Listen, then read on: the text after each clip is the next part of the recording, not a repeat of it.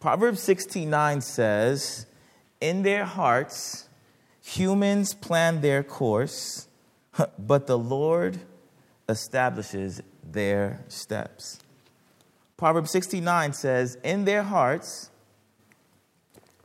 humans plan their course, but it is the Lord who establishes their steps." It may feel like you're sitting still right now, but you are not. We are on a planet that is rotating on its axis at 1,000 miles per hour. Like clockwork, it makes one rotation every 24 hours. And if that wasn't amazing enough, our planet is rotating around the sun at speeds approaching 67,000 miles per hour. So, the, you know, the next time you feel like you've had an unproductive day, just remind yourself that you've traveled approximately 1.5 million miles today. See, now let me ask you a question. When was the last time you lost sleep because you were concerned about the Creator keeping the planets in orbit?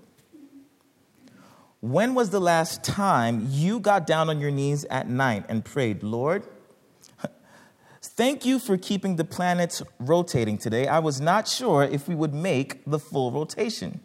But you did it again. You see, we don't doubt God's ability to keep the planets in orbit, but many times we doubt God's ability to keep our lives in orbit. You know, I haven't, uh, I haven't, haven't experienced this more powerfully than when I've gone on missions trips. I, I, I started my first mission trip when I was 18 and, uh, and in college, I felt God's call in my life to go and try to go every year somewhere to minister God's word. And being a young Christian, uh, I quickly began to realize there are two types of people when they go out to serve on these trips. There are people who are big picture people, they look at the macro. And, and, and they begin to be overwhelmed at just all the need that is uh, around them. And so they, they begin to feel insignificant because they don't have the power to address uh, all of those needs. And then there's another type of person who looks at the micro. The person who feels insignificant because they, they, they, they, uh, they don't feel like they're doing enough meaning that maybe they're the people who are the greeters and they're smiling as the children come in for VBS. Maybe they're the ones that are cooking in the background, and because they're not on stage, they feel like they traveled thousands of thousands of miles for no reason. You see, uh, you know, I remember I, I, during my last missions trip, I had the opportunity to share a devotion with some of the leaders. And I wanted to remind them about this verse. I wanted to remind them that in their hearts, man planned their steps, but it is the Lord, in their, in their, in their hearts, man makes their plan, but it is the Lord who establishes their steps. I happen to have the privilege of going on this trip with my sister um, for the first time and uh, again, I saw this dynamic play out where people felt like they were insignificant, like they weren't doing enough. And so during the devotion, I told this story, and I want to tell this uh, to uh, this church today as we talk about the title of my sermon today is Divine Appointments. Divine Appointments. See, when I was a kid, uh, my parents immigrated from Haiti and uh, when I was much younger, uh, the, uh, growing up in the United States, I, uh, there was no such thing as UPK or pre K. You started school in first grade. Uh, but there were some other kids who had the advantage of having parents who had exposed them to learning at a much younger age. So I remember going to a Christian school very similar to this one, and I'll never forget uh, feeling small, not just in height, but in, uh, in my spirit, when a student turned to me and he asked me, Hey, they called me Moses. Moses, do you know how to spell van? And I turned to him and I turned to him and I began to think. I was like, well, of course I know how to spell van. And I, I didn't know how to spell van, but I imagined that a van is a big thing. And so it must have a lot of letters. So I started to say a bunch of random letters, hoping that together they would, I'd be right and spell van. So I confidently said a bunch of different random letters. And I said, That's how you spell van. He turned to me from one of the first of many moments through a difficult first grade year where I would continually feel insignificant. He looked at me and he said, Van is spelled V A N. And that's when I began to feel really, really small. But there was something about this school that happened every single year. It was called the speech contest. And because I was not a good first grade student, um, I thought that this was just another opportunity for me to feel insignificant. But God had a different plan. He had a plan for a divine appointment with my sister. Now, granted, a first grader will never describe their sister, their older sister, as a divine appointment anything. And she was much older than me, and I had terrorized her very well, probably the best in the country at the time. I don't know if she viewed this as a divine appointment uh, in her life, but she decided to help me with this speech contest. I remember the speech like it was yesterday. Every single day we practiced. The title of it was called God Gave Me Eyes. But what I remember the most is not necessarily the content, content of the speech, but my sister screaming at me every single time at every single line to repeat God gave me eyes. Come on, say it. And I would say, God gave me eyes. She'd be like, No, God gave me eyes. And, I, and, and, and she would work with me over and over again. And I would practice over and over again. At the time, I didn't realize that that moment was orchestrating the first time in my lifetime where I would realize a moment of significance. You see, at that moment, all of my peers were much more ahead of me at everything.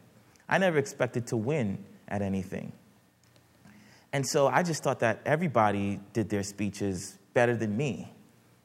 And so I went up and gave my speech. God gave me eyes that I can see all the glorious things He's done for me. I don't remember the details.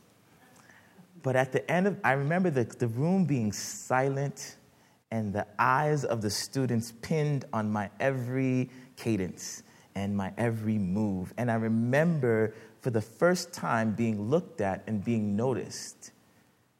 And at the end of that speech, I was still in first grade. I just did everything my sister yelled at me to do, and I was glad that it was over. At the end of the year, they announced who was the winners of the speech contest. It was the first time I'd ever won anything. I did not expect to win and I won first place in that speech contest. What I didn't know about that moment is that that was the beginning of where I began to realize what my purpose would be in life. One of my favorite preachers says it this way He says, Where your gifts, talents, and abilities crosses with the needs of the world, there lies your purpose. And that was the first instant where I had experience with what it was like to communicate it was my divine appointment. And to my sister, I was probably her snot nosed, annoying brother who uh, she was probably just forced to prepare for this speech. But what she didn't realize is that she was setting me up for my purpose to preach God's word around the world. And at the time, I didn't realize it was a gift. But it was a gift that was sparked by my sister, my divine appointment. Year after year, I continued to have the blessing of seeing God begin to orchestrate more and more divine appointments in my life. People who had God had allowed to come into my sphere of influence so that I could move closer and closer to what God's plan was and what His will is for me, for the benefit of others. And this is what we're seeing here in uh, Acts 10. We're seeing God begin to orchestrate a divine appointment. It, you know, in Acts 10, verse 2, it says this He prayed to God regularly. He prayed to God regularly. Five words tell me everything we need to know about Cornelius. Cornelius prayed to God regularly, the Bible says. The Bible does not tell us when or where he prayed. It does not tell us if he prayed in the morning or the evening. It does not tell us what he said or the posture he prayed in. It says he prayed regularly. Mark Batterson, one of my favorite authors, puts it this way. In, in his book, Draw the Circle, he says, When you pray to God regularly, irregular things happen on a regular basis. You never know when or where God will invade the routine of your life, but you can live in holy anticipation, knowing that God is orchestrating supernatural synchronicities. You see, like a championship coach of a dream team, God is always preparing us and positioning us for divine appointments. I'm gonna say that one more time. Like a championship coach of a dream team, God is always preparing us and positioning us for divine appointments. And prayer is the way we discern the next moves. One of my favorite things to do, uh, actually, when the vote came down uh, last week, uh, I began to feel impressed at all the ways I've seen God move in, uh, in, in, in ministries I had had the pleasure of being a part of. And so something impressed on me to make sure I come to the Monday night prayer. Every single move of God I have had the opportunity to experience was always preceded by a group of people devoted to pray. So I came uh, last Monday to the prayer run by Jill Basel, where they pray for the school, and began to uh, uh, just be open at realizing how faithful and how amazing these group of men and women who meet every single Monday uh, for the covering, the spiritual covering of our school, helps us as a church and as a school to be in the uh, blessings of God's will. I begin to run into people like Brother Rick, who's also devoted to prayer, and Wendy, who actually often calls me and just to check up on the youth and see how things are going and asks me, How can she pray?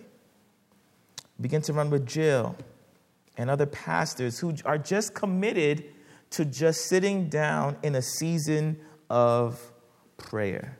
Man, I could stop this whole sermon and just focus on these five words uh, of Cornelius. Because God is orchestrating our lives. And prayer is the way we discern the next move. The plans of God are only revealed in the presence of God. We don't get our marching orders until we get on our knees. But if we hit our knees, God will take us places we never imagined going by paths we did not know existed. Man, throughout this whole season of transition, I've had people come up to me and ask me, Hey, Mo, what's your vision? Hey, what's your plan? What, what are you going to do? How, how are you going to do this? What's your experience? And I love those questions. I'm a plans guy. I love have, not just planning for tomorrow, but 5, 10, 15, 20 years out and laying out bold vision. But there was something that God has been doing in me even before I knew of my friend, Pastor Mark, uh, moving on. He had been orchestrating in my life a deep call to prayer. Uh, just early on this year, I went through a 40 day fast with seven pastors. Every day we would uh, uh, pray, we'd read, and then we encourage each other in the season of prayer. We didn't have a plan or a grand plan of what God was going to do. But in each and every one of those pastors that I got a chance to pray with, God is orchestrating seasons of shifting, seasons of transitions. I almost feel like a plant. You know, they say uh, uh, oak trees can grow as high as over a hundred feet. Their wingspan of those branches could be the size of football fields. But if you keep a, that tree planted in a small pot, it will only grow as high as 35 feet. And one of my uh, uh, uh, uh sister in laws, she loves planting, and she gifted us a plant. And repotting a plant is one of the only ways to get it to grow a much, on a much bigger scale. And repotting plants can be really messy. In fact, I love the beautiful plant that she gave us. I would look at it all the time and when she came over and said, Now it's time to be repotted, I was skeptical. I was like, It's fine the way it is. I, I am afraid you're going to mess it up. And it was messy. She said, Did you have a, a large tray? I, got, I would get out a large tray, and she took the plant and she begins to dig her hands in the pot. I'm like, What are you doing? What? And, and, and then she, she, she, she, she took the roots and started shaking them up. And I'm like, that's aggressive. Like, this, that's my baby. What are you doing? You, you treat it nicely. She's like, no, you got to loosen up the roots and you got to shaken up this plant so that it can, be, it can grow and reach its new full potential. And I was like, all right, I mean, if I didn't see the hundreds of plants that you have in your house, I'd be quite skeptical right now that you just dropped all this soil everywhere, even though I gave you a tray. And the first two, three months, that pot didn't, that plant didn't seem to have much of um, a change. Until recently, it has had a few growth spurts. And I feel like that God has taken me and our church into a season of replanting and repotting. I don't know what He has for us. All I know is that He's called me to this divine appointment in this season. And that I will be devoting myself and this church to a season of, of prayer so that He can do and that we could hear what is His divine assignment for our lives. You see, I'm going to say this Again, you see, God is the most epic composer. And he orchestrated one of the most significant divine appointments in Acts 10.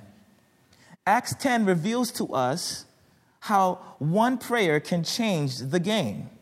It it reveals what can happen when two people pray. It reveals the power of prayer to activate our spiritual game plan to confuse the enemy and seal the victory. Let me give you a play by play of what happens in Acts 10.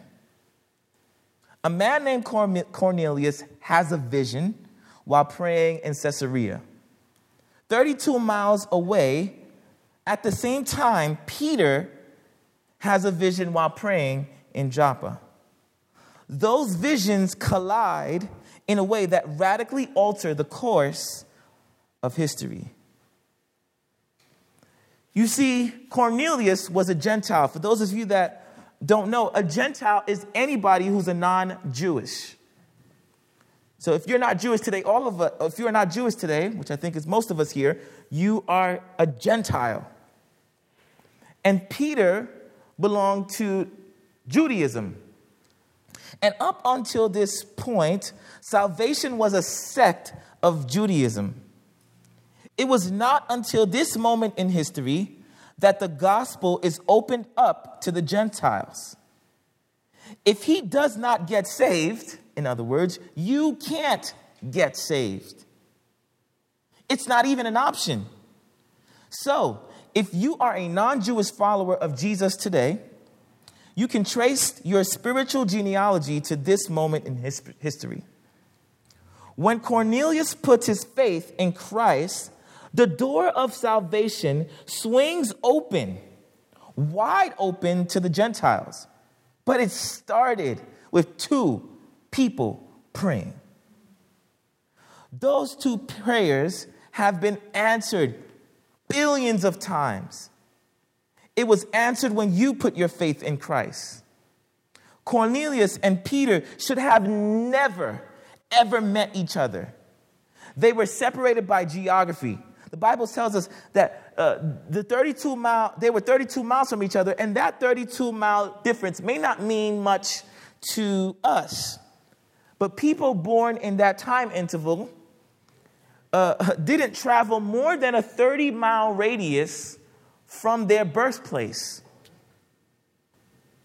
They didn't have the modern levels of uh, transportation that we have today. So, just by the sheer nature of geography, Cornelius and Peter should have never met. They were separated by ethnicity. Roman soldiers did not interact with Jewish people, they did not hang out. In fact, Peter broke every law in the Jewish books just by stepping into the home of Cornelius. By stepping into that doorway, he went against everything he had ever known and risked everything he had ever accomplished. When Peter entered the door to Cornelius' house, it literally meant that whosoever may come, and that includes you and me. What is God calling our church to step into as He orchestrates and establishes our steps in this season of transition? How have you answered his call to commit to praying us into seasons of divine appointments in this next season? You see, I have been incredibly blessed to experience powerful and mighty moves of God in my lifetime. When I was at the Brooklyn Tabernacle, they started a young adults ministry called Transitions. Even though Brooklyn Tabernacle had thousands of members, this was the first time they had established a young adults ministry. And at 18, I was surrounded by people in their, in their mid 20s. People, it was from 18 to 30, and I began to pour into this ministry. It was about 12 to 20 people, no more than 50 people. We would gather together and we would devote ourselves to prayer. I didn't know it at the time, but they used to do these things called all night prayer. It was one of the most exciting and difficult things I've done. Is that we would gather together and we would pray the entire night. We would pray that God would use us to reach the young adults of the city, that God would help us to grow and that God would speak to us and we would pray for the needs of our state and our country and our pastor. I never forget the feeling of waking up after I fell asleep a few times during the all night prayer and going for breakfast. You see, in that moment of all night prayer, nothing changed. We were still the young adults ministry who barely had mics that worked but as the 18 year old in the group, I had a front row seat to see the fruit that God began to bear of the sacrifices of those who had come before us to pray. Five and 10 years later, we became the largest young adults ministry in New York City. We would average over a thousand young adults. As, as statistics were saying that the least likely place for young adults to be was in church. People were lining up around the block to come into our services. And many people thought it was just normal because they were new. They weren't there when the mics didn't work. They weren't there in the all night prayer meetings and in the moments that we were believing God for those very young people five and 10 years later, when even the pastor who was leading that meeting had moved on to other ministries. I was there to witness and see the fruit of the result of what happens when people devote their lives to prayer. I got a chance to sit down younger leaders and become not just a, a, a, consumer of God's word, but to lead the leaders and to explain to them the importance of sticking to our roots and the importance of prayer to orchestrate divine appointments in our lives. And me coming here was a divine appointment. I, I, I never planned to take on this role in this transition. I was just so excited to know that God had called me to full time ministry. And while I was always the number two guy, that now I would have a chance to lead something, not just watch it happen. I'll never, ever, ever forget meeting Pastor Mark in a diner feeling like a kid at Toys R Us. So grateful and so hungry for the call and purpose of God on my life that I was just happy that a pastor would sit with me just to encourage me. I was just so happy that he, to have a relationship with him and to learn from him as a mentor. I had no idea that those breakfasts, which ended up being meetings in his offices, would turn into the greatest influence on my life. Trust me, I was not in a rush. I love my pastor. He's been like a father to me sometimes. And sometimes he's been like a mentor to me. Sometimes he's been my marriage counselor. And yes, he's also been my boss. But the Bible says that iron sharpens iron, and he who walks with the wise grows wise. And there were areas where I sharpened him as well. And he pushed me to push him. He was, sometimes he was like a wingman. Things are moving really, really fast, just one look from across the room, he would know what I was thinking, what he was thinking. It didn't require a three hour meeting or a constitutional amendment.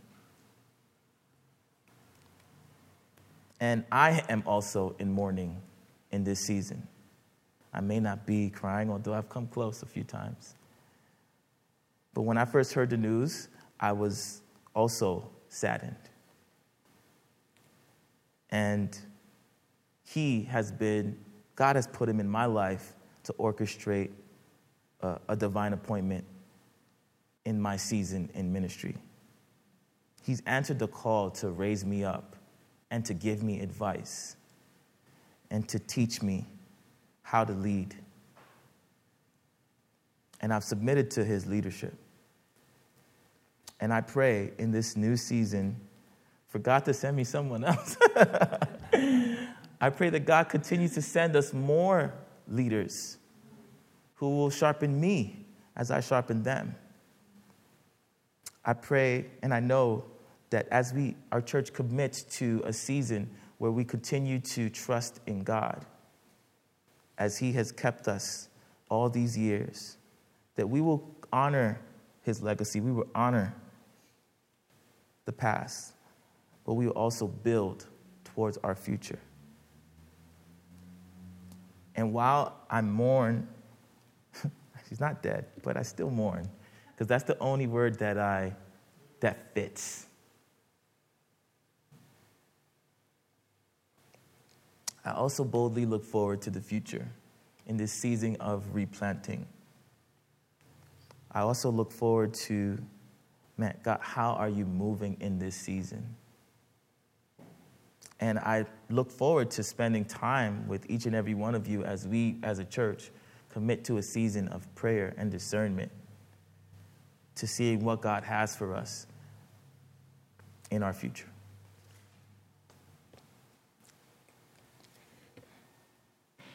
Bow your heads with me as I pray. God, we thank you that even though we make our plans in our hearts, that you establish our steps.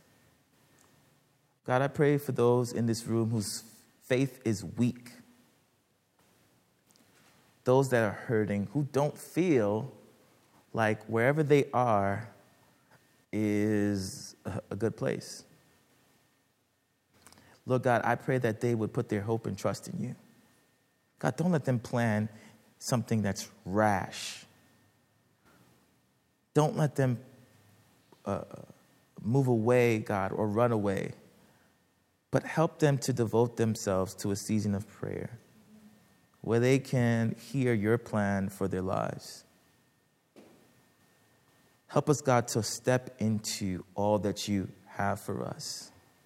Let us usher in a new season, God, where people wouldn't be divided by geography or race, but God, they would be united by the power of your blood and your prayer and your love. God, help us to reimagine what it is that you are doing for us in this season and to submit to, to it. Don't let us be bound by the past, but help us to trust in you. Help us to trust in you for the next step. God, you've done an unlikely thing here. But God, I pray, God, that you would usher in divine appointments in this place. God, continue to help me as I lead your people, God, and help me to uh, point them to you. We are all in this together, God. And God, we thank you that the most important, ultimate, divine appointment happened when your son died on the cross.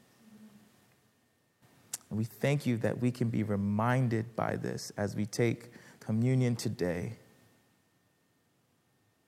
that we are part of your family because you made room for us in your plan. And this first happened through Cornelius getting saved. And now we can all have access to your love and your mercy and your grace. Lord God, I pray that you would usher in a season of healing in this place, a season of growth, a season of humility, a season of prayer. God, let us see, continue to see your hand move and your faithfulness grow in our hearts and our minds. We love you and we thank you for all that you are doing.